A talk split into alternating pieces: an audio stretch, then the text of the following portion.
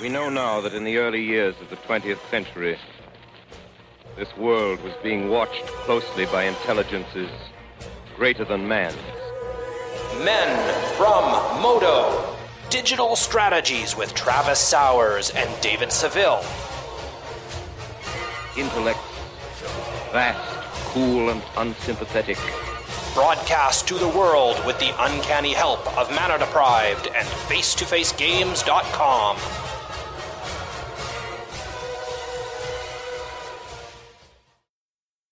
Greetings, people of Earth.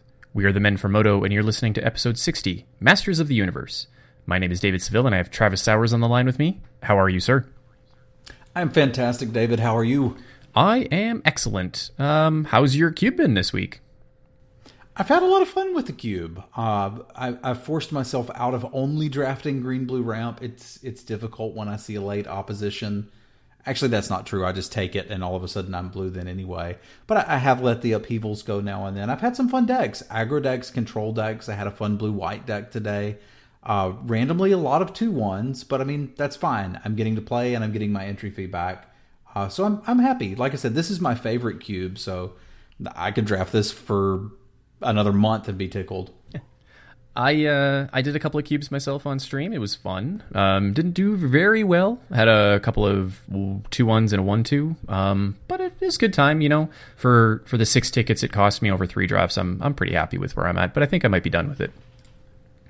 It can be very swingy. Martin on stream described it as a bit of a tilt cube because usually when you beat your opponent, it's not like you just narrowly got the victory. It's you did something stupid and destroyed them. Mm-hmm. Uh, so it, it, like I have experienced that too. There was one day while I was I was streaming it, and I, I forget exactly what they did, but it, it got me to the point where it's like I don't want to play anymore. Oh, it was Kiki combo. I, I, got them to one. They're dead on the next swing. They have one card in hand. They untap, cast uh, Zealous Conscripts into uh, Splinter Twin. So I know they drew one of them. I'm like, well, there you go. That was that was awesome. I'm done. So like, tilt cube is a thing, but uh, short of that, I, I think it's a very good format. I do like that it's not nearly as powerful as the vintage cube. So like, mm-hmm. it is swingy, but it's nowhere near as swingy. Um, you feel like you have some control over the game. Um, the worst part for me was getting my turn one elves like nuked nine times out of ten. That was the most yeah. disappointing thing. But other than that, it was it was pretty good. I will probably draft it one more time here before Masters, um, and then do a little bit of Masters, and we'll see how I feel about the format. Okay, and we've always got Dominaria around the corner, so it's true story. And as we saw last week, it looks pretty, pretty, pretty spicy. Yeah, they're showing off some of the art. Have you seen the art on Phyrexian Scriptures? Uh, yeah, that was that was pretty cool. So that was a, a saga card oh that uh, came out from last week. Yeah, and um, yeah, it, it looks amazing. The uh, the vertical art, the scroll on the left, the art on the right, and the, the throwback and the art to like Dark Ritual, um, and Phyrexian Altar and things like that it looks really cool. Oh yeah, they're just doing some really cool stuff with this. I'm very excited about Dominaria. Me too. All right. Um, you've got some other stuff going on this week. You've got uh, Streamer Showdown on Thursday, if I understand correctly. Correct. That's at four Eastern. Um, it's a Streamer Showdown, just one one pod this time with uh, eight streamers. I'm one of them, drafting Masters 25. So I'm pretty excited about that, and it means I've got a, a pretty compelling interest in playing this as much as I can on Wednesday, which is today, as soon as this podcast goes live. Yeah. Uh, so if you want to come by and watch me drafting this, I'll be doing that all day.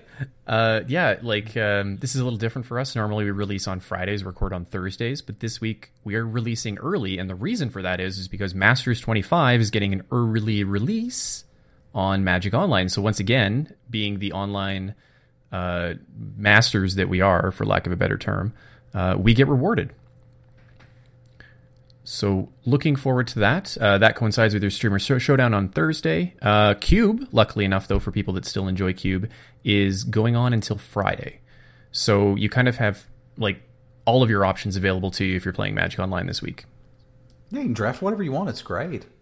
It is fantastic. Um, and not too far off on the horizon before we dive in here. It was about a month ago that it was said on the Arena channel that in the next month the NDA would be dropping for Arena. Now, it's possible that they meant sometime during March, Uh, but I would guess we are are less than three weeks away from being able to stream Arena.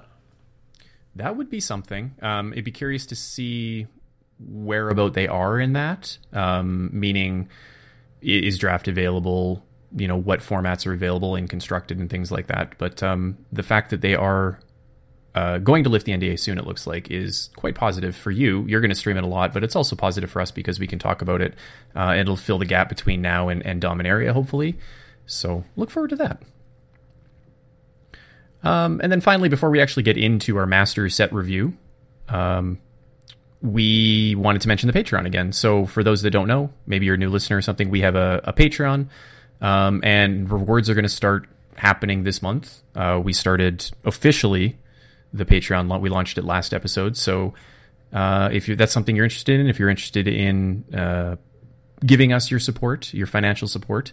Um, maybe you're a fan of the podcast and you're just thinking, you know, I, I love these guys so much. Maybe I can throw them a dollar. Patreon is a great way to do that. And if you check the rewards there, um, there's other opportunities for, for you to interact with us. Um, at the very least, you will get access to the, the pregame show, the mic check that we do uh, at the start of every episode. And then also there's uh, you know draft reviews and and asking questions on the podcast and things like that. So go there, check it out. That's patreon.com slash men from modo. All right. Are you just ready to dive right in?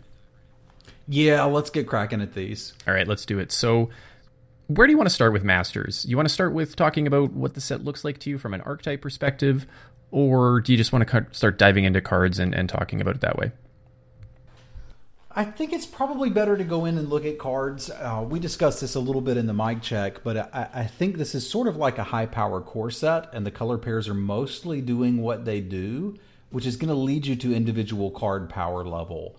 Um, I, I, I think if you view this as a very high powered core set, you're probably in a good place. Okay.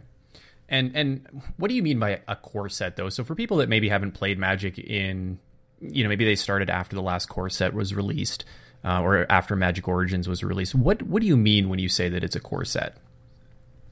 Well, the idea with a core set was essentially there were going to be lots of vanilla creatures not as many mechanics or synergies or cards that intertwined with each other, and basically a simpler, cleaner form of Magic. Um, and that was something that that was released.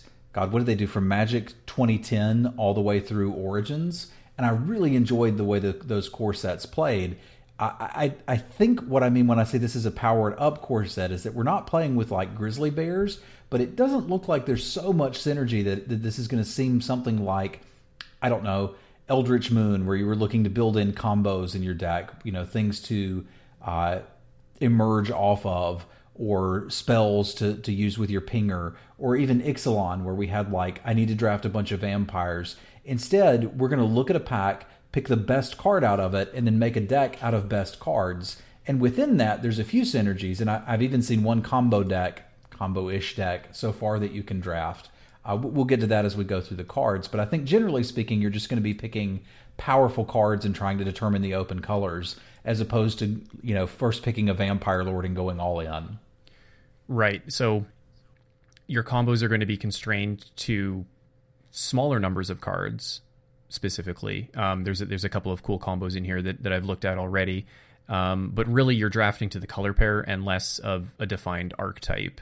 Um, you know, there's a token subtheme, for example, but that doesn't necessarily mean that, you know, if you play white black, you're playing tokens, for example. There's a lot of these little tiny subthemes that you might all fit together in a color pair. So would you say that it's a more straightforward draft strategy then at that point?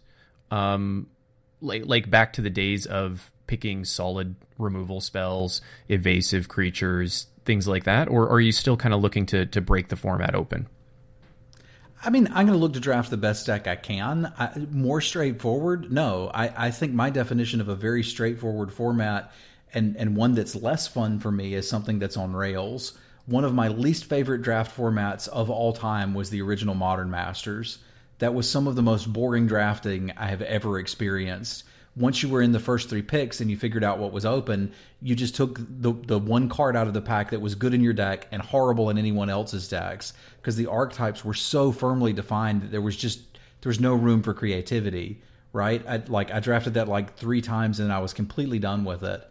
Whereas some this looks like it might be something that that can be a lot of fun. It's entirely open. I can pick whatever I want and draft whatever I want.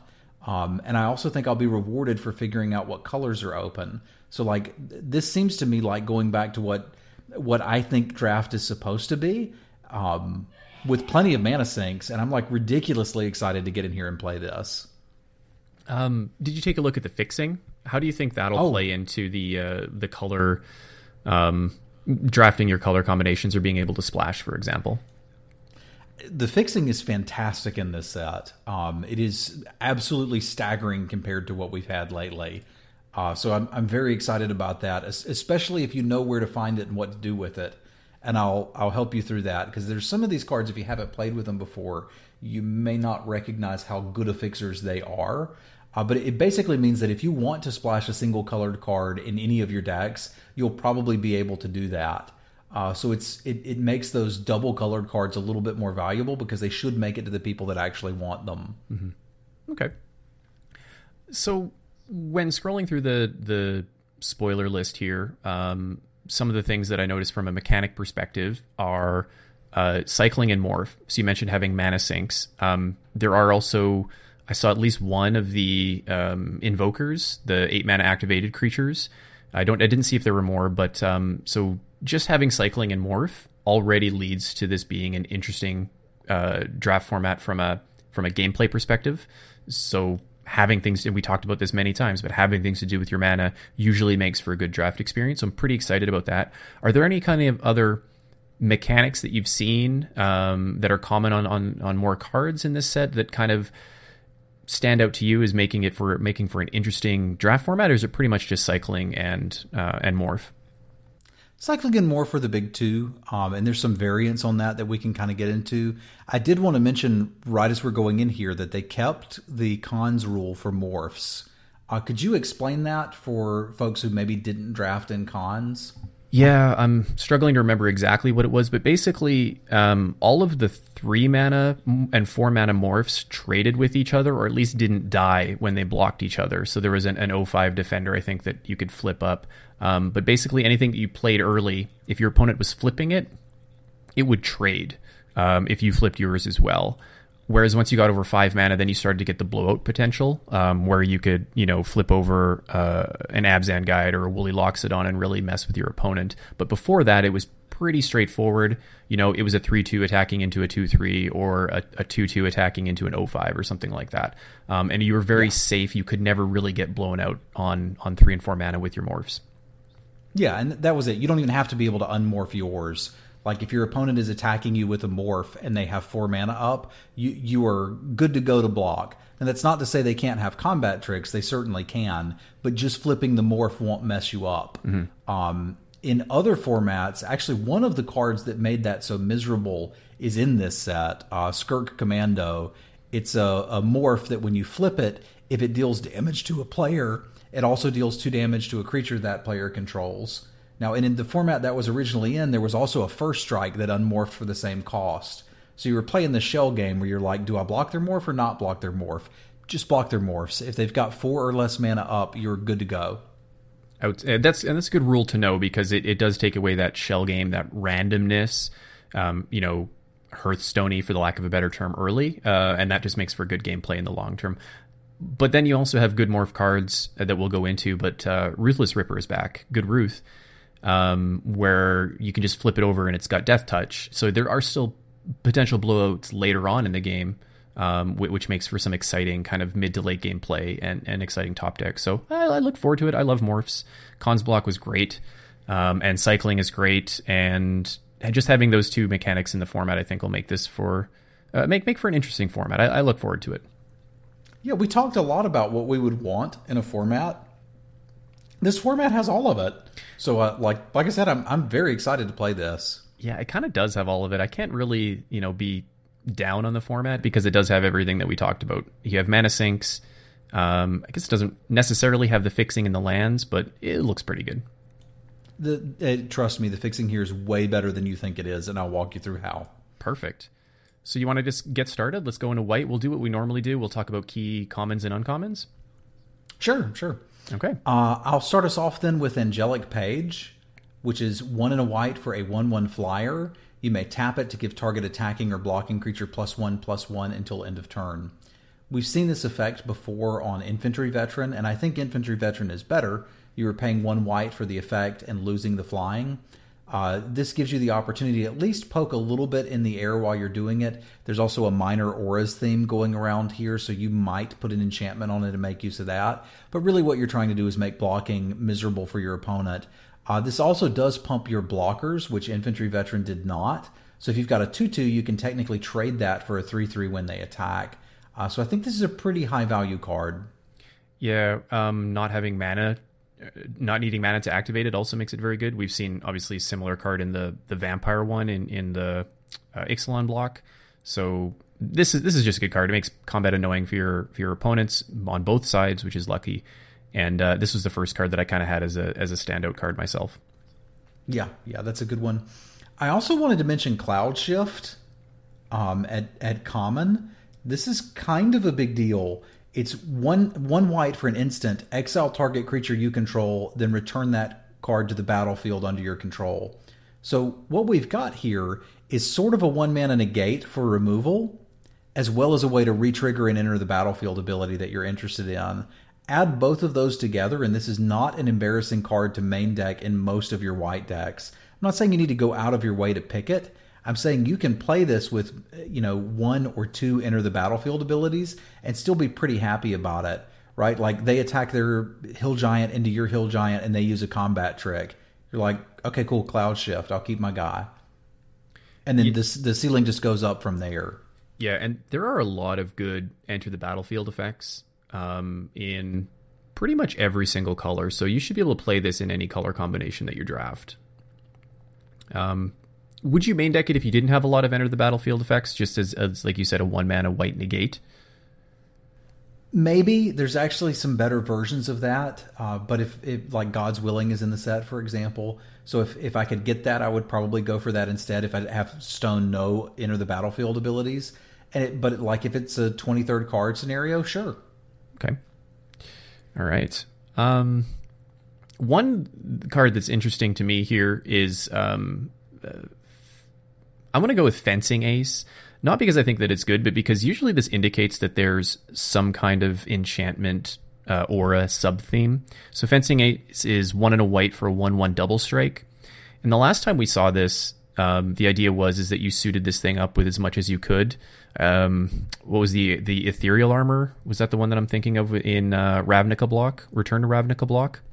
Oh yeah, there was that. There was Knight's Valor. There was all sorts of stuff to put on it. Mm-hmm. And so the idea is, is that you suit this thing up with as much as possible, protected in any way with your God's willing or whatever you can, and you're nugging them for four, eight, 12 damage a turn, hopefully by turn four.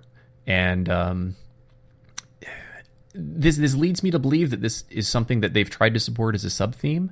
Um, but I'm not 100% certain that, that it's something that will be playable. There is also Auramancer, in the set, um, and it looks like it's at common. It's tough to tell with these symbols.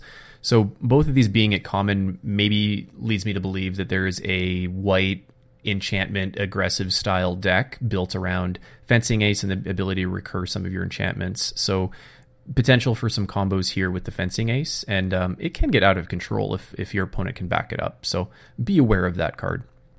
Yeah, it's it's there. I don't know that I'd go all in on it. I also found the Auramancer a little interesting uh, because they have some of the enchantment creatures in here uh, from Theros block. So like Nyx Fleece Ram, Centaur. Um, God, what's the name of the darn thing? Uh, Courser of uh, Kruphix. Courser of Kruphix. That's the one I'm thinking of. So mm-hmm. there's a few enchantment creatures that you could get back with your Auramancer. So it, it may be a little better here than it has been in the past. Some neat little combos in there. Mm-hmm. And then right next to Fencing Ace is the Fiend Hunter, uh, which is just kind of a solid white removal spell. One white white for a one three.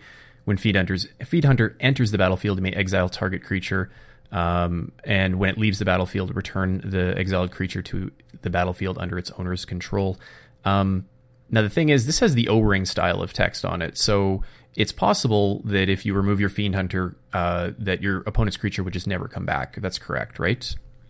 Yeah, if you had a cloud shift, for example, mm-hmm. and played this, put the trigger on the stack, cloud shifted it, uh, you will not only remove one thing permanently, you'll also put something else under it. So keep that in mind that you can combo off with this in in certain ways. You can also remove it with anything else, obviously, like a Doom Blade, for example, um, to permanently remove your opponent's thing. Um, but also, if if you if your opponent plays a Fiend Hunter, be aware that you don't want to destroy this with the trigger on the stack. You will lose your thing permanently.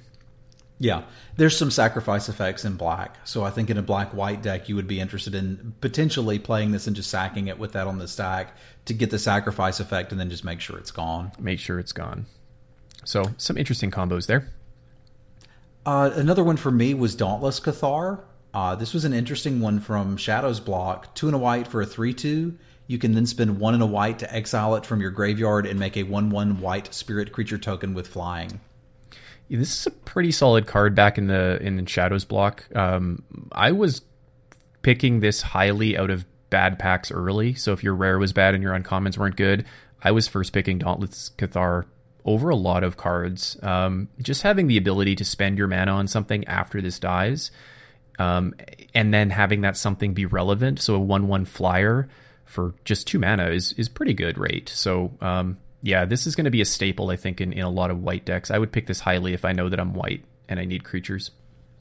Yeah, I think it's I think it's fantastic. It's it's almost like a one and a half for one just stapled on there, right? Mm-hmm. Mm-hmm.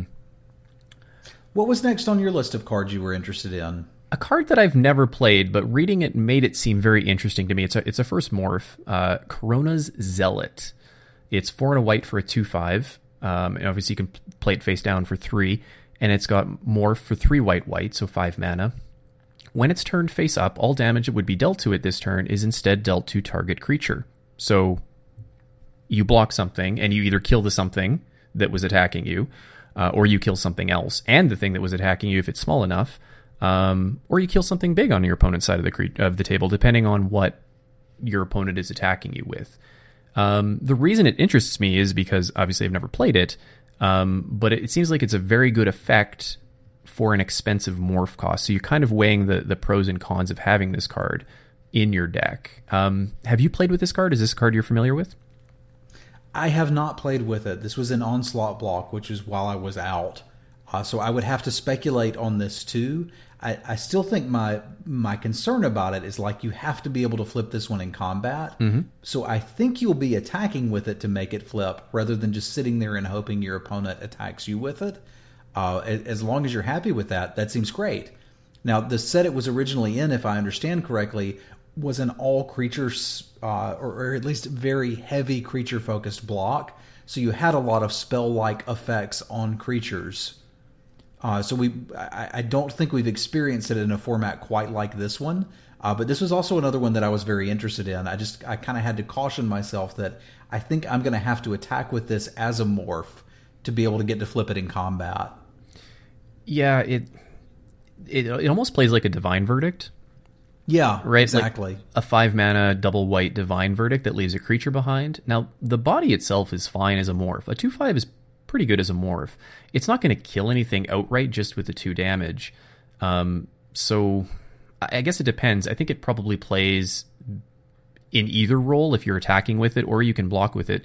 The downside is if you're blocking with it, then you have to leave the mana open. Whereas if you're attacking with it, it's like a semi bluff, and you and you know if you're going to spend the mana when they block or not. Um, so I, I do like that of, of being attacking with it. Just I, I would be more aggressive with it like you would as opposed to defensive with it. And it seems like though that that the natural leaning on this card would be to be defensive with it when it's face down because of the five toughness uh, and because you get to potentially eat anything. So just be aware that if you have something better to do with your mana you should probably attack with it. I would say if you don't have anything to do with your mana i would probably defend with it right? Like if you've got no cards in hand um, and and you don't really have a necessarily good attack with it if it's like you know if, if you pretend it's any other morph and you're like well i'm not going to attack with it because i don't want to lose my morph creature you might be able to bait an attack out with it from your opponent. Um, but if you have something to do with your mana i would rather do that instead i think a lot of the time. Sure and it'll get better with other morphs in other instances too right? Mm-hmm. like anywhere else you can spend your mana at the end of your opponent's turn will make it better. Yeah.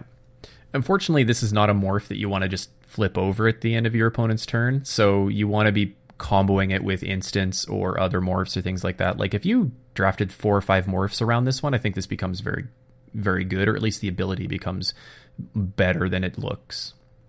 Yeah, I, I mean it looks pretty good, so I, I I think this is a reasonable card. Okay. Um, what do you have next on on your list? So the next one for me is a card I'm very interested to see. The entire cycle is here, and this is one of the things that got me most excited about this format, and it's Noble Templar.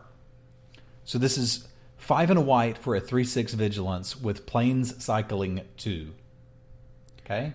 hmm So I'm familiar So- with cycling. Hmm. Not so familiar with plains cycling. So there's one in here for each color swamp cycling, forest cycling, mountain cycling. You get the idea. What this is, is you spend two and discard it, but instead of drawing a card, you get a plains out of your deck and put it into your hand. Have you ever been in a scenario in Hour of Devastation draft where you've got two lands and a cycler, and you're like, if I hit my third land, this hand is gas, and you cycle and don't hit it? More times than I care to count. That cannot happen with Noble Templar. This is not cycling. You are drawing a specific card. So having it in here is already a little bit better in some scenarios than a regular cycler, because if you're looking for land, it will always find you that. And the other huge advantage of this is, and why I said the fixing is so good in this set, this is fixing.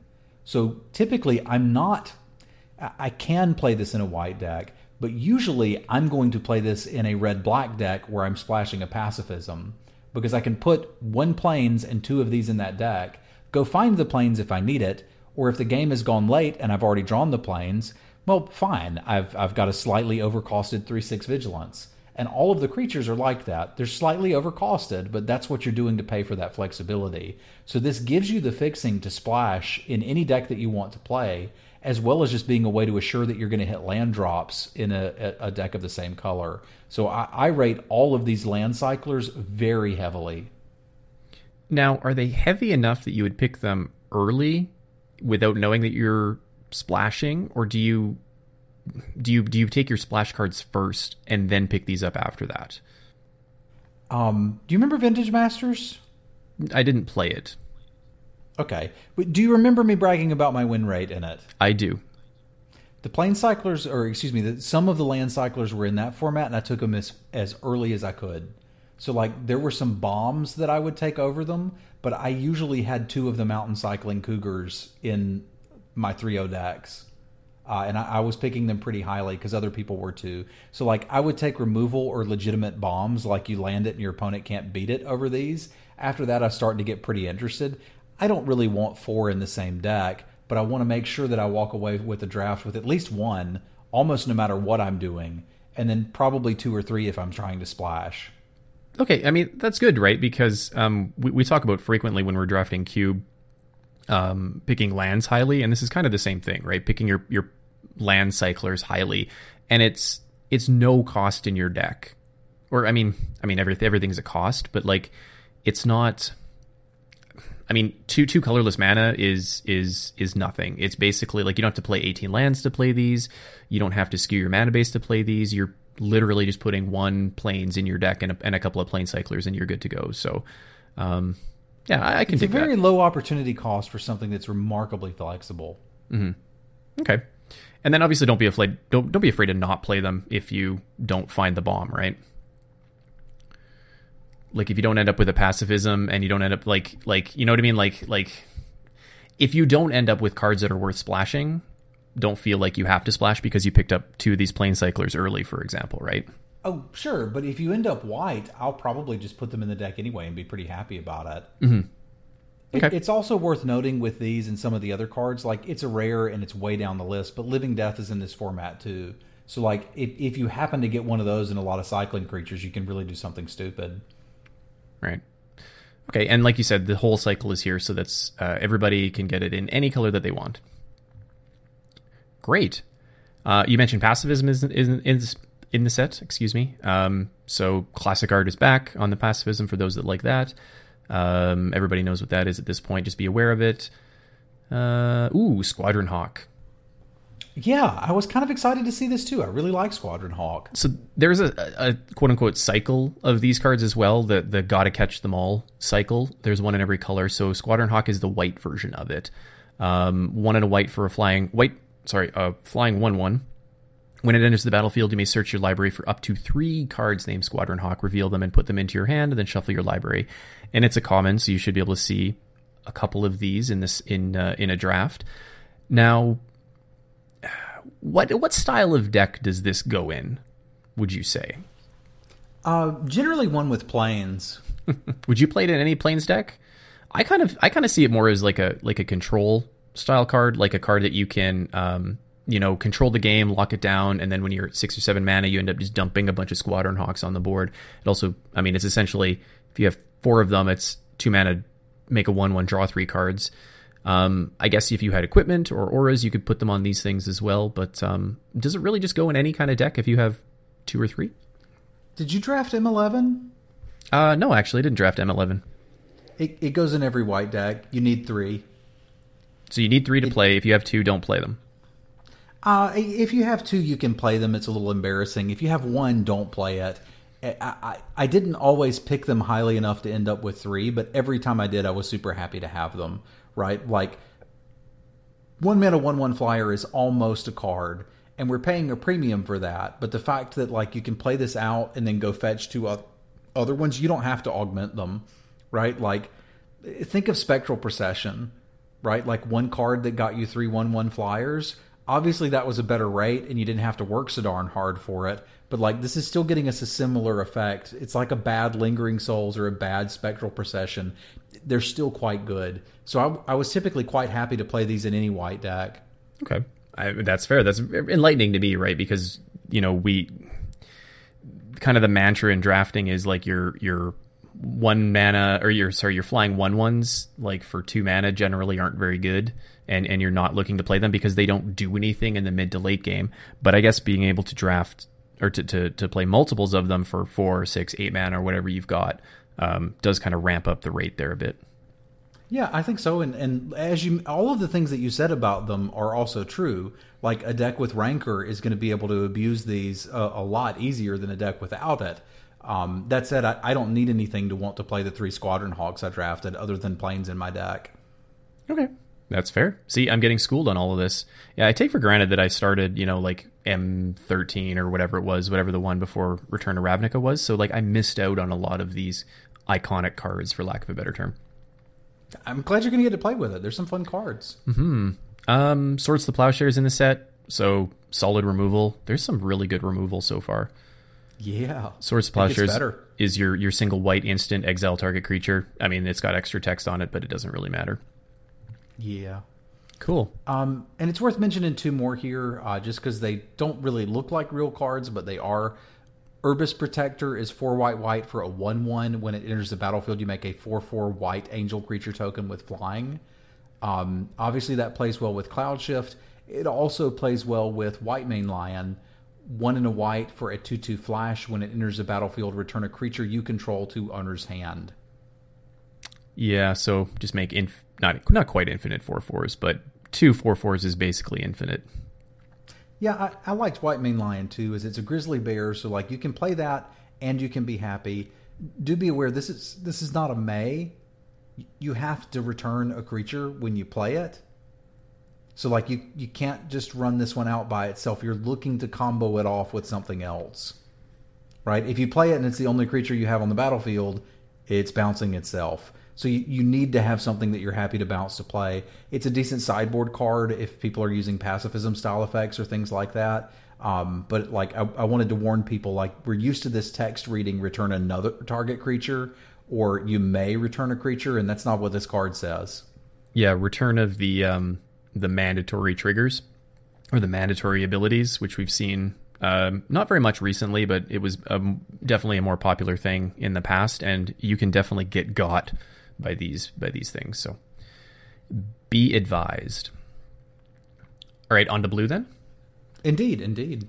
Um, what's first up for you in blue? It's worth mentioning you talked about the Pokemon cycle. Accumulated knowledge is here. Uh, we played with a variant of this in Eldritch Moon, and it turned out to be pretty okay. This is a really old school one from like Nemesis, uh, but it's one in a blue, instant draw a card, then draw cards equal to the number of accumulated knowledge in all graveyards. So this counts your opponent as well. Uh, one of these is pretty sad. Two of them is still a little sad. Three of them, you're starting to get me interested. Yeah, absolutely. And the fact that it that it's instant is pretty good. We saw one. What was the one in Shadows block? Was it a sorcery? You know, it may have been. I know it didn't count your opponent's graveyard. Was the big thing for me. Right. Maybe that was the case. And you know, you just didn't draft that generally unless you had the nut like four of them. Um, so just kind of keep that in mind as you're playing this one. Is is you know you're you're pretty sad if you only have two. And there's a, a minor prowess sub theme, like there's a blue red spells ish deck here that actually reminds me somewhat of the the Shadows and Eldritch Moon one. So like it's going to get better there. It's going to get better with other instants. Mm-hmm. Okay. Um, next up for me is I'm I'm really focusing on the morphs because I really love morph as a mechanic. Is the brine elemental. So four blue blue for a five four morph. The morph cost is five blue blue, so it's pretty expensive. Um, but if if you can afford to play it, you can generally afford generally afford to morph it. I would say when it's turned face up, your uh, each opponent sorry skips his or her next untap step. So what's kind of interesting about this is you can completely end the game on your opponent um, if they tap out on you. Uh, you can prevent them from casting spells. It's pretty expensive, so this probably isn't something that I'm going to end up playing. Um, but uh, but I could be proven wrong about it. It's just another morph card that I've never played with, so I'm really curious to see how it plays. You, you're going to play with this one. Is, is it uh, is, is it that good? It's it's pretty good just because of the low opportunity cost. We're, we're playing a morph. That's fine. You mm-hmm. happen to flood out. Awesome. Your opponent's skipping their next untap step. So they swing in thinking, well, I've got them dead in two cracks. Well, no, you don't. And you also don't get your lands. Not to mention, it's an infinite combo with Vesuvan Shapeshifter. Your opponent never gets an untap step again for the rest of the game. Um, check out that card. It's a rare. You're not super likely to see this combo very often, but the combo is in here. So if you happen to open a Vesuvan Shapeshifter and first pick it, which you would do because the card's kind of bonkers, then you are actively looking for a Brine Elemental and tons of mana. Uh, that is a fun zero sum game right there because you are going to have all of the fun and your opponent is going to have none of the fun and they're not going to want to play anymore. Okay, well, you just schooled me on that one, so that's something I'm going to look forward to now. Yeah, look for that one. I also want to remind people not to play, play Brainstorm in Limited. You need a lot of shuffle effects to make Brainstorm a card that's good. Uh, you're used to seeing it played a lot in old formats where everybody has fetch lands and tops and all sorts of stuff to like shuffle their library over and over. If you don't have three or four of those, Brainstorm is kind of just like a weird bad cycler. Uh, so you can play it if you're looking to trigger prowess. You can play it if you've got some shuffle effects, but don't like put four brainstorms in a deck and then wonder why you can't win. Seems fair. Um, what else is what else do you have aside from cards that we shouldn't be playing in the in the format? Uh, Coral Helm Guide was always one that I liked from uh, the the Battle for Zendikar block. It's a, a pretty low cost to put it in here. It's one in a blue for a two one, and then you can spend five. Target creature can't be blocked this turn. So it's a piker to trade off with your opponent's stuff, and then later in the game you can actually start forcing through a little bit of damage with it. I liked it in BFZ, and I like it here too. Don't pick it highly, but like when this wheels and you're already in blue, go ahead and grab you one. Yeah, um, it's a reasonable mana sink, right? You can start sneaking through a few extra damage each turn. I, I can dig it. Um, we I didn't look to see if if one toughness was a liability in this format. Did you do any research on that? Uh, I would not say it's a huge liability. I think there was maybe one red card that punished, if I'm remembering correctly, but it, it's not like it's embarrassing to play that. Yeah, there's Spike Shot Elder, Okay. um, which everybody's going to play who opens one because it's good. But it, it's it's not like and it's Spike Shot Goblin. That's the one I'm thinking of. But there's not like a way to super punish you for playing X ones. okay. Um, This is mainly here to trade off with the Grizzly Bears that the aggressive colors are playing, and then the fact that it has an activated ability that makes it not dead late game, I think is pretty good. Okay. Um, kind of do it'd be a disservice not to mention that counterspell, just straight up blue blue counter target spell is in this format. Um, and it's at common if I'm reading that correctly. Yeah, correct. Dear Lord, baby Jesus. Yeah. It's not ac- it's not actually that good. I've, I've played in plenty of formats where counterspell was at common. It it'll feel miserable, but just just recognize that they got you with a bad Doomblade when they play it, right? Because Doomblade is way better than counterspell. It can kill something when you top deck it later. Like, and don't get me wrong, it's better than cancel. But like, I, I'm used to playing in really old formats where counterspell was at common, and it's not like a deck of eight counterspells is actually very good. No, not eight, but you know the feeling when they always have it. It's like Oh yeah, th- that's what it's going to feel like because this is at common. I think you know your opponent is playing blue and they have two open blue mana. Like it's going to be hard not to think that they just have counterspell every single time. Um, and counterspell does get pretty good late game. There's a lot of things it can counter. Obviously, as you know, Doomblade has to kill a creature, but counterspell can counter anything. Um, And in mid to late game, like you know, we see cards with cheap uh, you know, cheap counter spells in formats past, like Lookouts Dispersal and things like that. I think back to how bad getting anything Lookouts Dispersal was, um, like how it felt, except that, you know, near the mid to late game or whatever, I could usually play around it or, or afford to pay for it or whatever. But Counterspell, you know, aside from just not playing your cards, playing your second best card every single time, there's really no way to play around it. you can apply enough pressure that them leaving up mana is an actual cost, mm-hmm. right? So that like they have to do something before the creatures that you have kill them. And as you mentioned, i- if you suspect a counterspell, you can just run out your second best card or your second best threat. And if they don't counter it because they're saving this for something better, you basically just won. If they don't counter it um, because they don't have the counter spell, then you've kind of sniffed that out. Uh, I actually kind of like the interplay of trying to figure out if they have the counterspell or not. I, I think it's a bit of a skill tester. I completely agree. I just hate when they always have it. It's Yeah, like God, well, it's like God's willing. They always have it. They don't always have it. They, They don't do always, always have, have it. it. I've always got everything I need right on the top of my deck. It's fine. All right. Anyway, just be aware that it's there. A card I'm actually more excited about than Counterspell is Exclude.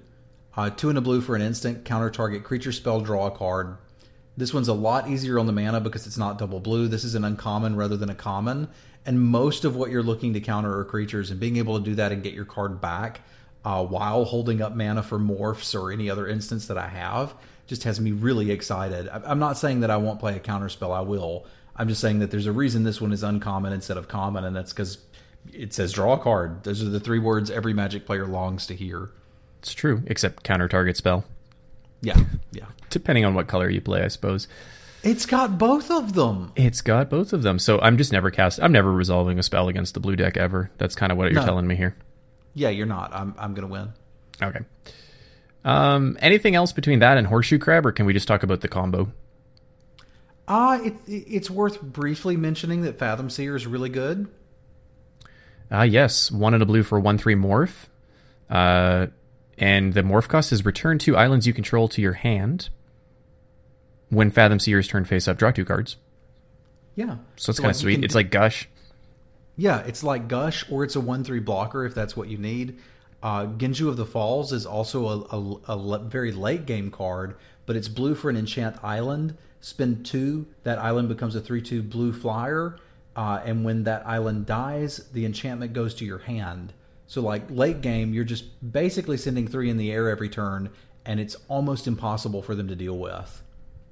So like this is kind of like a finisher for your blue decks. It's it, it's deceptive because it has that one mana symbol on it. You're like, oh, it's a one drop. It, it's not a one drop, uh, but it's still quite a good card. Now you can talk about Horseshoe Crab.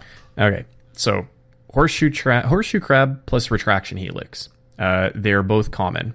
Horseshoe crab is two and a blue for a one three, with the activated ability of blue untap horseshoe crab, and you're like, well, geez, David, why would I play a one three for three mana that has the ability to untap? Well, the reason you would do that is because retraction helix is in the format, which is blue for an instant. Until end of turn, target creature gains tap, return target non land permanent to its owner's hand. With this two card combo and a little bit of blue mana, you can essentially machine gun your entire or your opponent's entire board back to their hand. Um, and then obviously have a 1 3 horseshoe crab that gets to attack them. Yeah, dream a little bigger. I want to put Quicksilver Dagger on this. One blue red for an enchant creature. Enchanted creature has tap. This creature deals one damage to target player. You draw a card. Or better yet, Heavy Arbalest. Uh, three for an artifact. Equip four. Equipped creature doesn't untap during its controller's untap step and has tap two damage to target creature or player. Both of those just kill your opponent or you draw you infinite cards or nuke their board. Uh, but the, the point remains there's a lot of stuff you can do with this little crab. Yeah, take the horseshoe crab first and look for the combo pieces. Yeah, I like it. Yeah, and they're common. At least these two that I looked at, like the retraction helix, helix horseshoe crab, are common. So um, people are going to be fighting over it. I would say if they know they're they're blue, um, but it should be pretty easy to pick up a couple of pieces. It's like Splinter Twin except cheap. Yeah, and a little bit easier to interact with. That's true. That's true. It's you know the the retraction helix is for one turn only, right? Whereas the equipment uh, and the quicksilver dagger is an, uh, an aura, right? Yeah, so that those are a little more permanent. Um, so you know you can have your cheap kind of win the game in one turn combo, hopefully, or expensive and kind of win the game over multiple turns. Either way, horseshoe crab is the driver of that bus. It is indeed. It is indeed. We've got four cards in a row that I think are all wonderful cards, and blue looks great. Man-o'-War's back, two in a blue for a 2 2, enters the battlefield, return target creature to its owner's hand. Mm hmm. Great card. Merfolk Looter, one in the blue for a 1 1. Tap, draw a card, then discard a card. Everybody's favorite merfolk.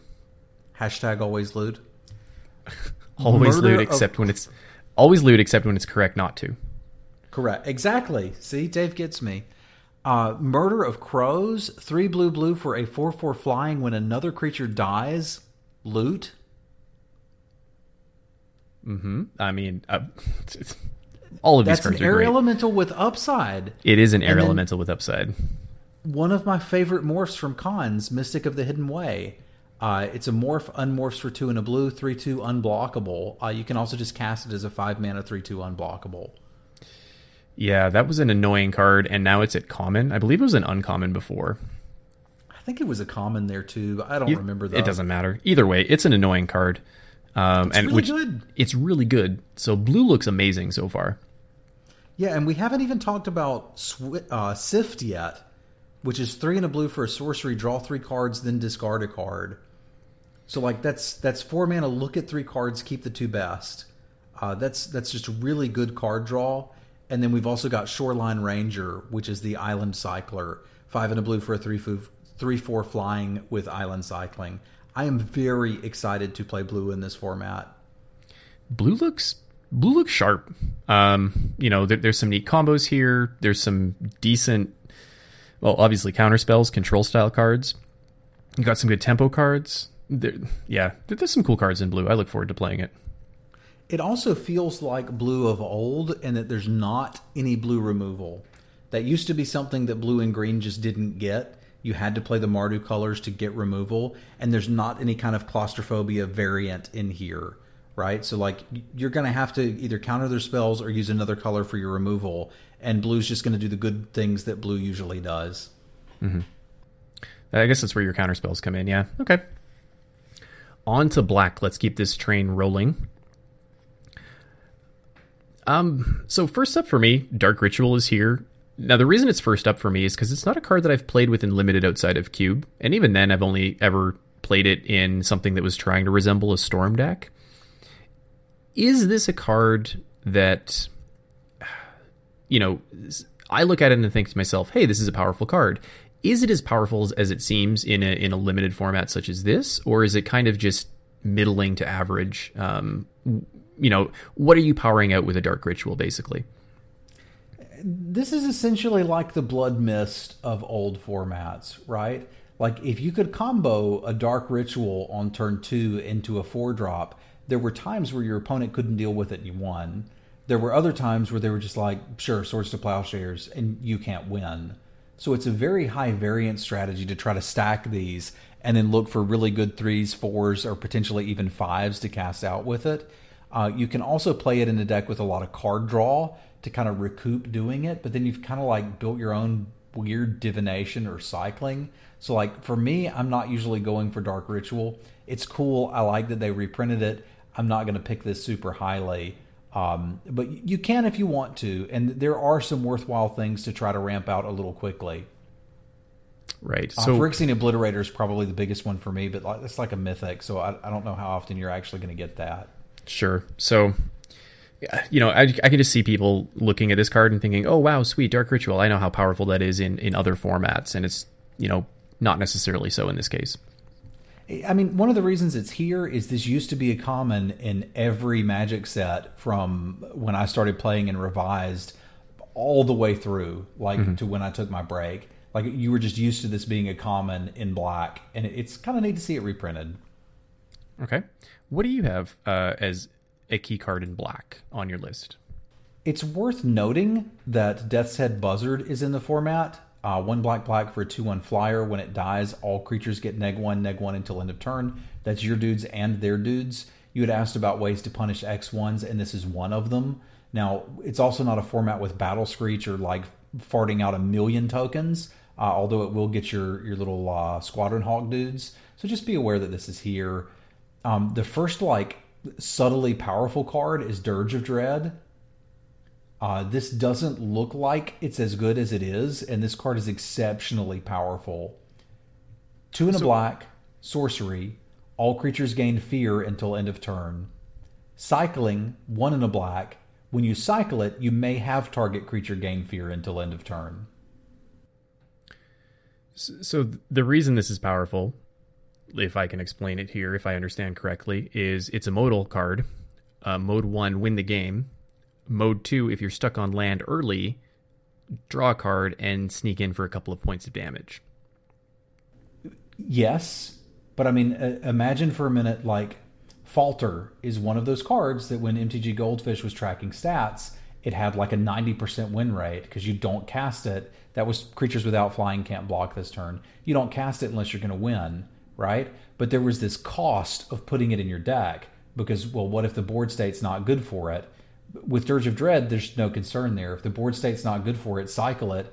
Get in some damage anyway because you still get the effect on one of your dudes while you're drawing a card.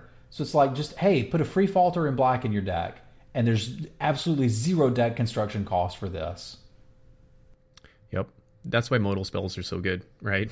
is, Yeah, is the it- options and, and the, the, the way that it plays early, late, mid game, it, it all matters, and this kind of checks all of those boxes. So And for those who haven't played in a long time, fear is uh, creature cannot be blocked except by artifact creatures and or black creatures. So if you're playing against an opponent who's also playing black, they may be able to block these.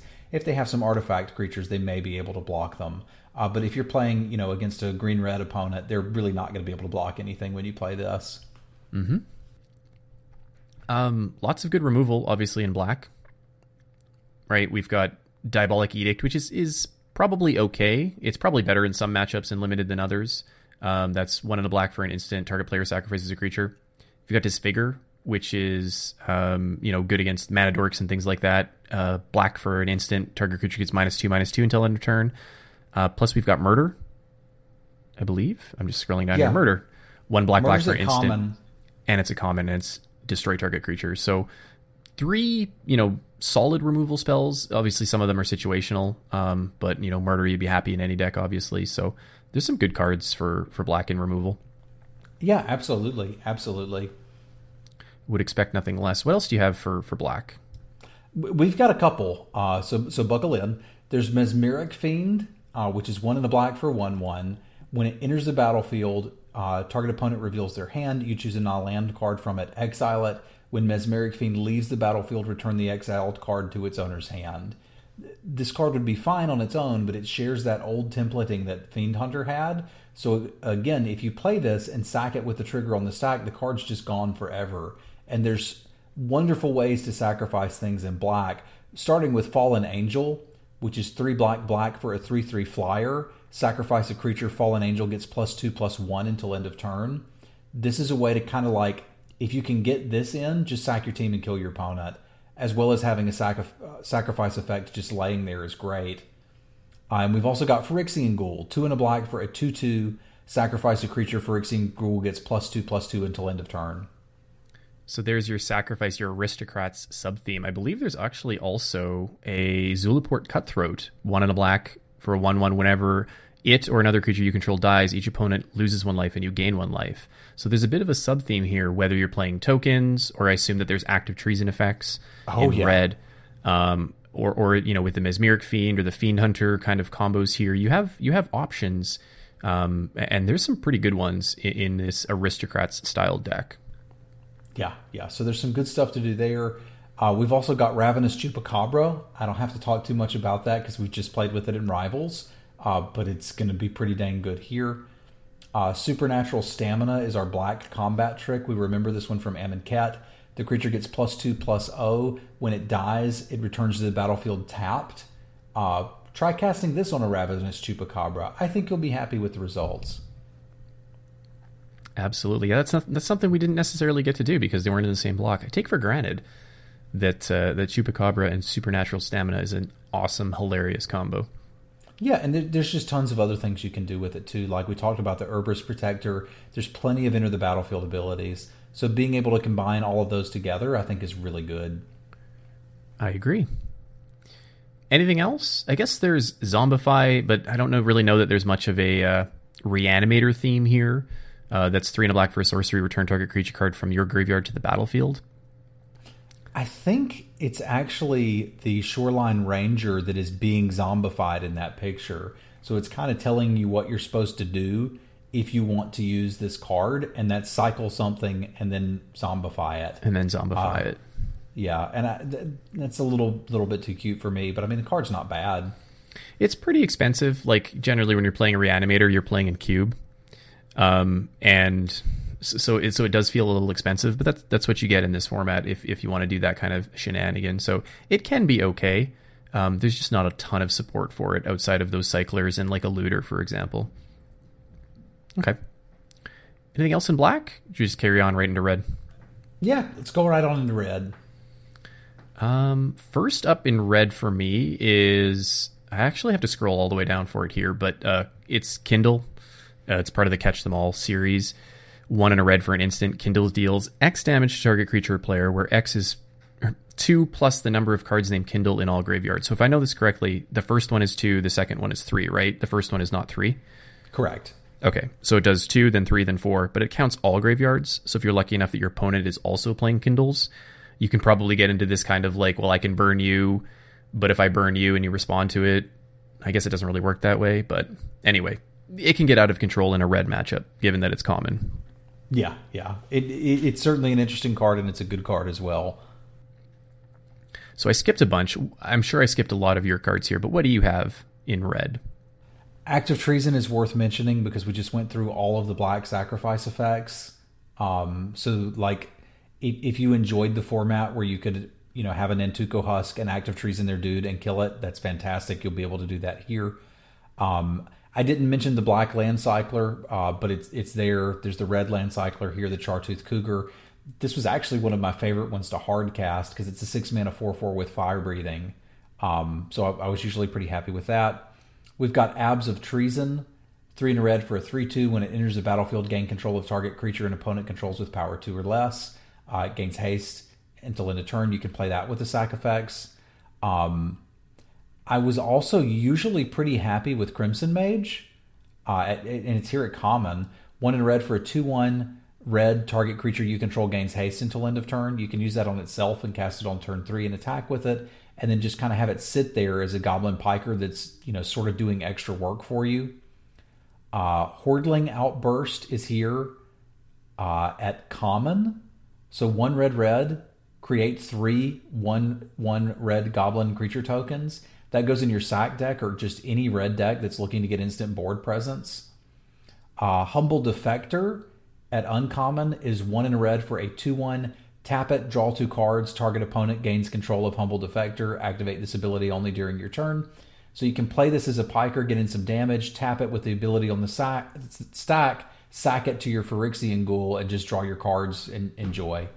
I remember playing with this or, or seeing it being played in the Fate Reforged set, and it wasn't that good because I don't think there were a lot of sacrifice effects. Like generally Exactly. speaking, your opponent was getting the humble defector and then drawing two cards on it. So unless you took advantage of the two cards that you drew immediately, your opponent was going to catch up fairly quickly. Um, but yeah, this goes. I never thought about that. This goes really well in that aristocrat style deck.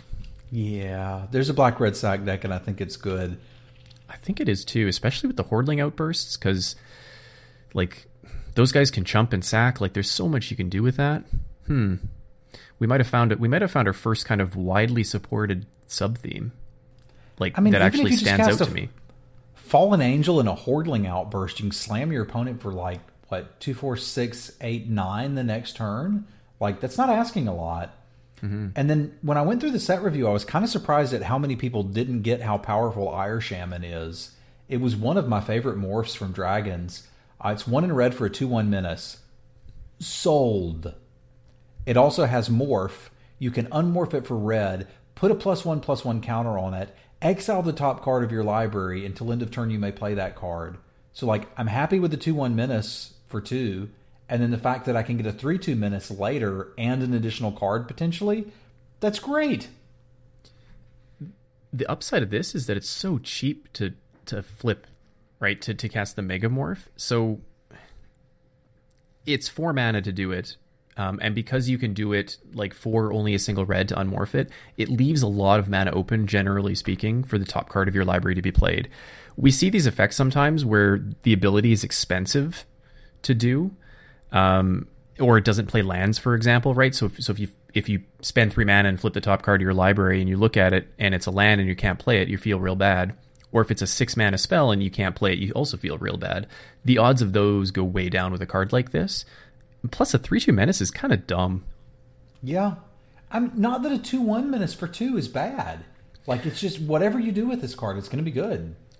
I, I would probably lean more to morphing it and, and trying to flip it than I would playing it as a two drop. But if you don't have a two drop, I guess you're playing this and, and you're not sad about it. Just because I think the upside of flipping it and hitting something, especially a land on like turn four, is pretty good.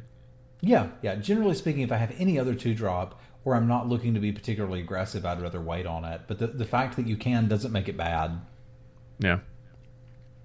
Okay. Um, so anything after Kindle that had you particularly interested? I mean, obviously, lightning bolt is here. Uh, it's an Yeah. uncommon, um, but it's it's classic three damage for one red. Just be aware that that exists. Removal is very good here.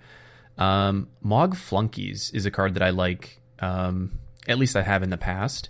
So it's one in a red for a three three. The downside is, is it can't attack or block alone. But if you're playing Hordeling Outbursts or you're playing other red aggressive cards, y- you could do a lot worse than a two mana three three. Yeah, it's it's a it's an absolutely fine card. Um, I wanted to make sure that we got to look at Pyre Hound because I think this is a plant here for a blue red spells deck and what you're wanting to do with accumulated knowledge. Uh, it's three and a uh, red for a two three trample with mega prowess. When you cast an instant or sorcery, put a plus one plus one counter on it. Mega prowess. Exactly. Like it's wanting you to do the exact same thing we did in Shadows Block with this. Yeah, and it was pretty good in Shadows if you could get the deck to come together. Um, the fact that this is at common means that you should be able to easily get a couple of these. Um, if you liked Kiln Fiend decks of like conspiracy formats past or other masters, I think there was a Kiln Fiend deck in one of the last two uh, masters formats. This is right up your alley and probably even better. Um, yeah, plays really well with Kindle's accumulated knowledge, any number of instant spells. And if your opponent can't answer this, it can get out of control very quickly. Once it gets to five toughness, it becomes very rare that that damage based removal can deal with it. Like it's out of lightning bolt range, range. It's out of uh, Chandra's outrage range. Um, obviously, it starts out of pyroclasm range. So there's there's a lot of good things to be said about Pyre Hound. Yeah, the first Kindle doesn't kill it either. So like I, I like Pyre Hound a lot. Um, you should note that Pyroclasm is here. One in a red, deal two damage to everything. That's pretty important to know. Uh, it'll deal with tokens. It'll deal with white weenie decks. It'll deal with a lot of stuff early. Um, how happy are you to get just a two for one out of this card? You're pretty happy, right? I'm happy to get a one for one out of this card. A two for one, I'm over the moon about. So, and and yeah, it's very good. It's uncommon, so you're not going to see it all the time, but um, be advised that it is there. Uh, Spikeshot Goblin, we need to be aware of too. This is two in a red for a 1 2. You can spend red, tap it. It deals damage equal to its power to target creature or player. You do not need to augment its power for this to be good. This is just a pinger, right? So being able to ping your opponent end of turn, kill any of their X1s, or add an extra damage in. Like now all of a sudden I can attack with a 3 3 into your 4 4, and either you're going to take 4 damage, 3 from the creature, 1 from this, or I'm going to trade my 3 3 for your 4 4 and get to keep this. Add into that that if I augment its power, it gets even better, and we're starting to talk. Uh, this is a high value card. Done. I mean, pingers are always good, and the fact that this goes to creatures, I think, is something that some people might overlook if they've only started recently. Like you, Yeah. I think we're used to seeing cards that either go face or go to creatures, not necessarily to both. Yeah. So Yeah. yeah. A, There's a reason it's uncommon here. It- It's it's good and you should pick them early. Sweet. That's it for red for me. Same. All right, green. Man, I love green. I always love green, and I love green in this format too. Yeah, there's some good stuff here. There's some good stuff here. Um, what's your take on Ainok Survivalist then in this format? We've seen a f- decent number of auras. Um, so it's one in a green for two one with Megamorph. Uh, it's like mega. It's like Morph, but just Mega. Uh, the mor- Megamorph cost on it is uh, one in a green. And when it's turned face up, you destroy target artifact or enchantment an opponent controls. So Reclamation Sage um, as a 3 2 for 5 mana, but that's not too bad. Um, I remember playing with this, and frequently, if it had a target, I would play it and flip it immediately. I mean, it's it's five mana, but it's over the course of an installment plan, and I can just play it out as a piker, right?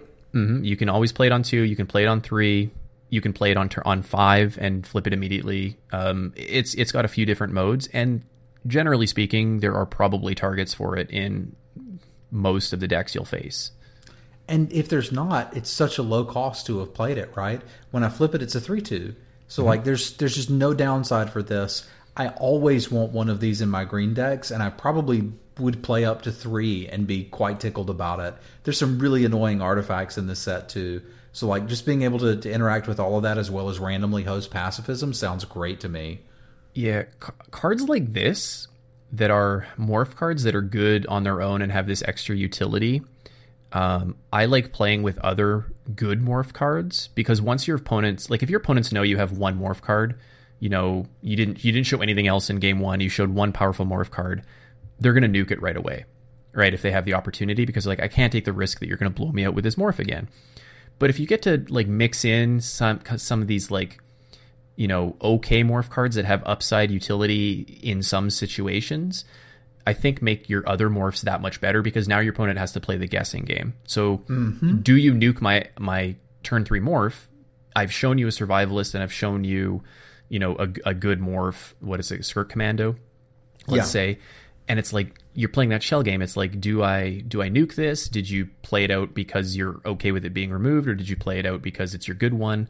Like anytime you can get your opponent second guessing themselves, I think is a good thing. So, you know, I would play a lot of these, especially if I had other good morph cards. Um, I think these just go up in value when you have that.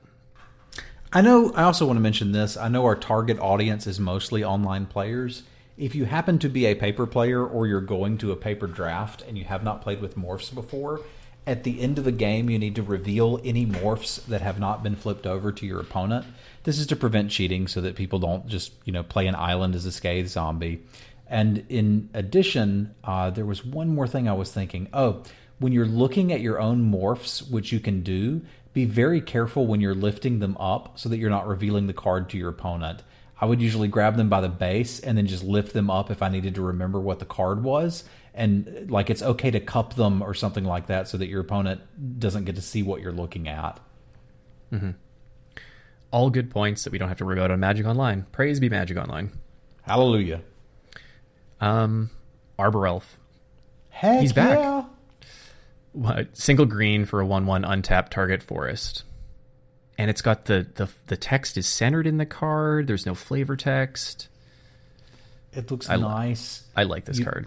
Utopia Sprawl is in the set. So that's green enchant forest. When it this enters the battlefield, choose a color. When the forest is tapped for mana, its controller adds one mana of the chosen color to his or her mana pool, meaning my Arbor Elf could produce four mana. That is that is spicy. Yeah, that's a spicy meatball, and it's fine by itself. You don't have to combo it with that. Uh, so just one mana ramp is great. And this is a comment. I like that all of these powerful cards, I mean, not overly powerful, but like consistently powerful cards are at common, it seems. Um, bolting the bird is going to be something that happens a lot in this format. Yeah, I hope so.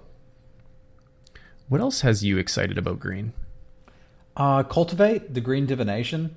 Mm-hmm. Uh, two in a green, search your library for two basic land cards, reveal them, put one into the battlefield tapped and the other into your hand, then shuffle your library. So this is a green divination, it's just getting you lands. One of them goes right into play, and then it makes sure you've got your land drop for next turn. So it takes you straight from three to five guaranteed. It's a good way to play your splash. Uh, it ramps you. It, it you hit your next land drop. Everything's good about this. Yeah. So generally speaking, I like cultivate. Uh, we got to mention Elvish Aberration. That's the Forest Cycler. Uh, five and a green for a four-five that taps for three green mana. You're again mainly playing this to make sure that you hit that land drop. Uh, but if you're looking to get excessive amounts of mana, and there's a few reasons to do that, not many, but a few, you'll be able to do that via Elvish Aberration. Hmm. I also thought it was worth mentioning Ember Weaver. Uh, this was a card that kind of surprised me with how strong it looked to me. Uh, it's two and a green for a 2 3 reach. I'm pretty happy with that. As long as you control a red permanent, it gets plus one, plus O, and has first strike. 3 three first striker. And it's, I mean, if you're playing green red, obviously it's easy to have a red permanent. There's all sorts of cheap ones. That's a that's a spicy card. Yeah, like I didn't even I didn't even know this was a card. Like this is completely foreign to me. I, same. I'd never seen it before. I have no idea what set it's out of. Um, but it, it, looks fantastic to me. If you're green red, you need to be green red to, to really take advantage of it. Although I'd be fine with the two three reach for three anyway. We've played two three reaches before and been okay with it. So yeah, be aware if you've only got one red permanent and they blow it up, you're going to lose your first strike or whatever. So that I mean that could be a thing, but it looks really strong to me. Mm-hmm. Uh, we've got Epic Confrontation at common. One in a green, sorcery, target creature you control gets plus one, plus two until end of turn and fights target creature you don't control. Oh, I love that card in Dragons. Yeah, Dragon Punch.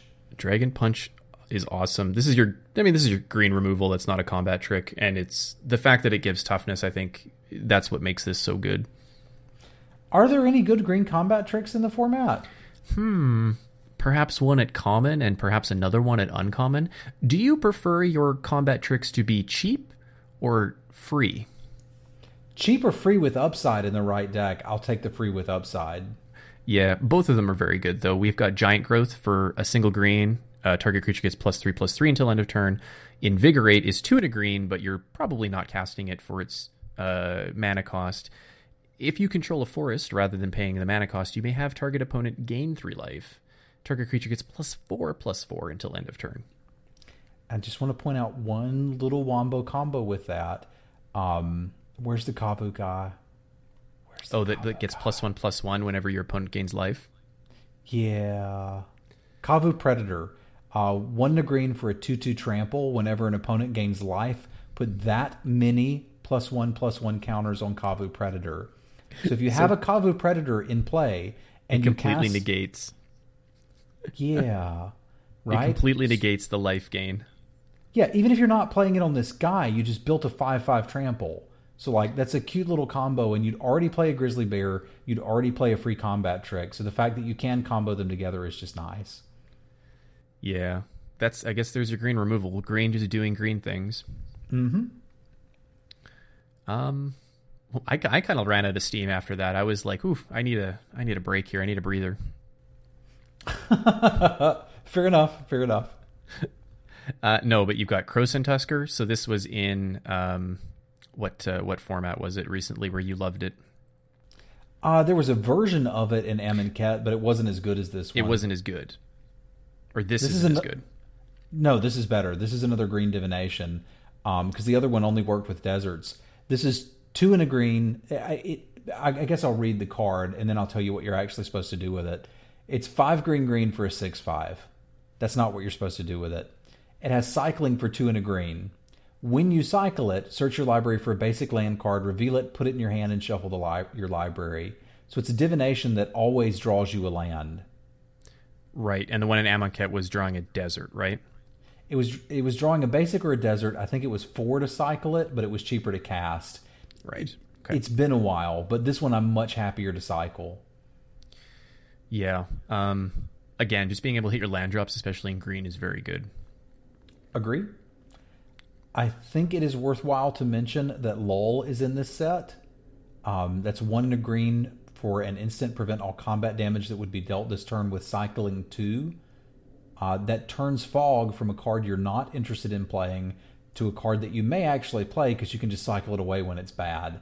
I, am not necessarily saying that you should play it every time. I did play Haze of Pollen on occasion in Amonkhet block, and I think if you do 100 drafts, you'll end up doing one where you have a main deck lull. Just be aware that if your opponent's playing like they have a fog, they may actually have one.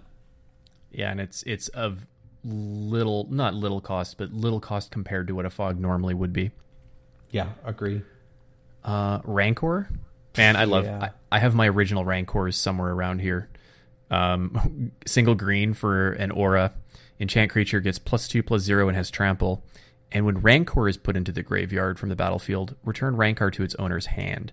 So unless your opponent removes it, no, sorry, unless your opponent removes the creature that this is going on before the creature before it sticks, Rancor just keeps coming back to your hand, and it's great. Throw it on tokens, throw it on anything you don't care. You're just attacking and blocking, and who cares? You're just getting through tons of damage with it, and it's an uncommon. So we're pretty lucky that it's an uncommon this time, not a common. And, and let's correct that a little bit. If they kill the creature that you're putting this on, um, oh, you're you're correct. It does have to leave the battlefield. So that's actually the only way to get it to stick in the graveyard is to kill the thing when they cast it. You can't interact with it any other way. Like if you untap and kill the creature, that's not good enough. Yeah, but you can't even disenchant this thing because it just comes back. So you have mm-hmm. to deal with the creature before the Rancor sticks. That's the key, and it can be so annoying to do so. Um, and potentially, if they do get rid of it, you can always just regrowth it back with uh, one in a green sorcery, return target card from your graveyard to your hand. I got to play with this in Cube the other day. It's it's pretty good in Cube. Um, it's only as good as the cards that are in your graveyard, obviously, but generally speaking, if you're playing good cards in your deck, you've got good cards in your graveyard. Yeah, the thing you want to keep in mind about regrowth in limited is that you can put as many basic lands in your deck as you don't like. you don't you give me that? No, no, no, no, no. No, no, no, no, no. Uh, we've it, played cards. Um, obviously, like a card like Wander in Death gets you two cards. Uh, you know, which is why Grim Captain's good. Grim Captain's Call, which would give you you two cards. But like, which is why it was good. But regrowth, regrowth can buy back anything. So assuming that you have quality cards, bombs in your deck, um, regrowth is just like draw your best card. No, it's it's not even close to that. Uh, this is a raised dead. Like we've seen that effect in old Magic sets before. The reason this is good in Cube is because there's like every card in your deck is a bomb. Like in this format, yeah, there's some bombs, but like there's a lot of cards we're skipping over, and you have to have had something. You have to have had something die first before you can even activate it. I will not draft or, or play a regrowth in this format under, in, unless it's under very extreme circumstances. It's like a second copy of your good removal spells. If you've it's already drawn it and cast it which quite frequently you do, right? If you only have one murder in your deck, a regrowth is potentially a second murder, second swords to plowshares. There's all sorts of things this could be. Uh, I, I think I think it's fine. I don't think it's as bad as you say. Obviously, it's not as good, nearly as good as it is in Cube. Um, but I think there's a lot of good cards you can buy back with this specifically. I would not be ashamed to play one of these in my deck. The, the only argument I have with regrowth is that it is absolutely miserable in your opener if I could guarantee that this was the 20th card in my deck every single time, or if it had cycling, for example, then I'd just shove this in every deck. Uh, sure. But I, I think that's what made cards like Wander and Death so good. It had cycling and it got back two creatures. I was pretty happy with that. Whereas paying a premium to, to get back something out of my graveyard, I don't think that's as good. Obviously, I'd rather ha- just have another copy of whatever removal spell it is I'm trying to get back. And I understand that you can't get that every time but I, I actively dislike regrowth as a card and don't want to play it. Okay, that's fair. I disagree. We'll fight over this one. We'll fight. Yeah. Um, anything else? I guess Timberpack Wolf. If we're going to finish the catch 'em all cycle, this is not the best, but it's one of my favorite, I think, types of these cards is one in a green for a 2 2, and it gets plus one plus one for each other Timberpack Wolf you control. The reason I like it so much is because if you have like 19 of them, it's it's basically Pack Rat. Yeah. Um, no, but I mean, as a, as a two mana two two, you could do a lot worse. And if you just have happen to have two in, in your opening hand, you know, two two mana three threes is is pretty good. Um, other than that, it's not that great. Like you don't want to go like you're not going to be able to go all in on them. You're not going to be able to get six of them. I guess if you had six, it'd be pretty good though. Five was the highest total I ever got to in its original set, and they were pretty dang good. Five seems pretty good, but I mean, you you're not ashamed to play this if you need a two drop if you only have one, and then if you're playing one and you have a second one, it's just you know it's not quite double the value, but like if in the scenarios where you have them both in your opening hand, it's so much better um, than just any other random two mana two two. So Yeah, the advantage here is of the you got to catch them all cycles. This is the one that like you can just play one of and it's okay. y- exactly. So there's there's just no downside to it. It's also worth mentioning Wildheart Invoker. This is I love this card. Two green green for a four three. Sold eight. Target creature gains plus five plus five and gains trample until end of turn. It's any creature, not this one. So yeah, that's way overcosted, but you may have noticed there's a lot of great ramp in green. This is a solid creature for you to slam on turn four, and then if you happen to flood out, here's something to do with your mana. Perfect. Yeah, I'm on board. All right. So that take us through all the monocolor cards. Um, is there anything you really wanted to quickly touch on in, in the artifacts of the multicolor cards? Uh, there's a couple at Uncommon that I just wanted to kind of touch briefly. Uh, Baloth Null is the regrowth I can get behind at 4 black green for a 4 5. When it enters the battlefield, return two car- target creature cards from your graveyard to your hand.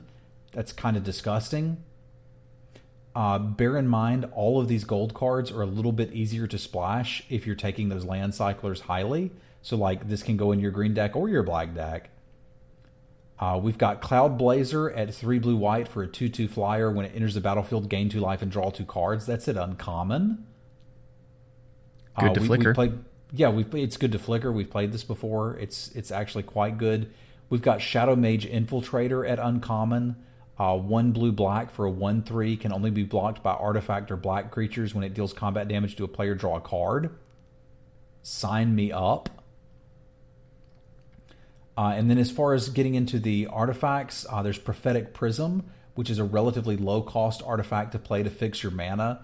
Uh, it's two, enters the battlefield, draw a card, one, and tap it, add a mana of any color to your mana pool. So this plus the land cyclers are just giving you like some really fantastic um, fixing in the set at a relatively low cost.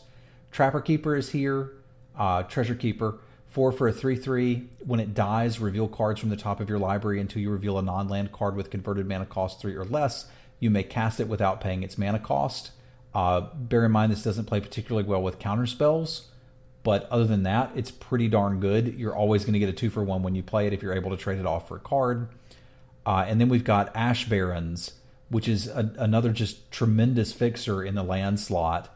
Uh, it's a land that taps for a colorless and has basic land cycling for one. This is just a better Traveler's Amulet for your deck. Because if you just need a colorless land, you can just play it. Yeah, that's that one's. I, I'm disappointed that I didn't notice that. I didn't actually go to the lands, but that is like really powerful. We always, you know, you, you play your evolving wilds, and this is, you know, better in a lot of scenarios than an evolving wilds would be. So the fact that you can tap it for mana and get anything, it, it's kind of great. It's like the best of both worlds. It is. And I always like to point out in formats where Mishra's Factory exists, uh, this is a colorless land. You can tap it for colorless. You can spend one to make it a 2 2 assembly worker. There's some other assembly workers in the sets too. You can also tap it to give target assembly worker plus one plus one until end of turn. If you activate this and block with it and then tap itself, you can turn it into a 3 3. So you can eat grizzly bears with this, and sometimes your opponents won't be aware that you can do that.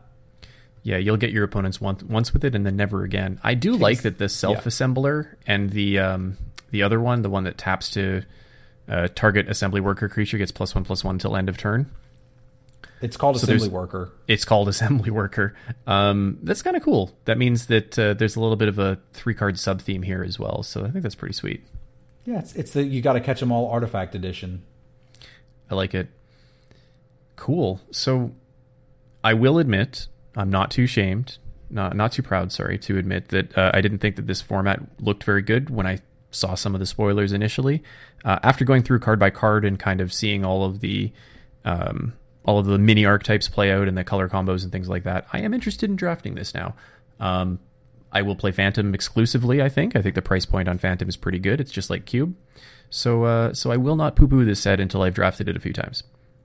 I don't think I'm going to poo poo it even after I've drafted it a few times. This looks fantastic to me. It's got everything I want in a limited environment. Yeah, Although I do agree with Dave, the value proposition here is not uh, beneficial to you to play this uh, for for packs. Just play the Phantom ones and enjoy a good draft format. Absolutely. Well, I think that's going to wrap it up there. So um, hopefully we have some good experiences. We can come back next week and we can talk about it. And hopefully we don't hate ourselves after drafting it and not want to talk about the format at all. I'd, I'd, really like to have some stuff to talk about between now and Dominaria. Yeah, I think this is a good one, man. Absolutely. So thanks again for listening. Uh, thanks again to Mana Deprived and FaceToFaceGames.com for the hosts. Travis, where can they find you and your streamer showdown on Thursday? You can find me at twitch.tv slash Simulan or on Twitter under the same name. I'm at Simulan. I'm twitch.tv slash dcivilian and Twitter of the same. Thanks again for listening. We'll catch you next time. Bye bye.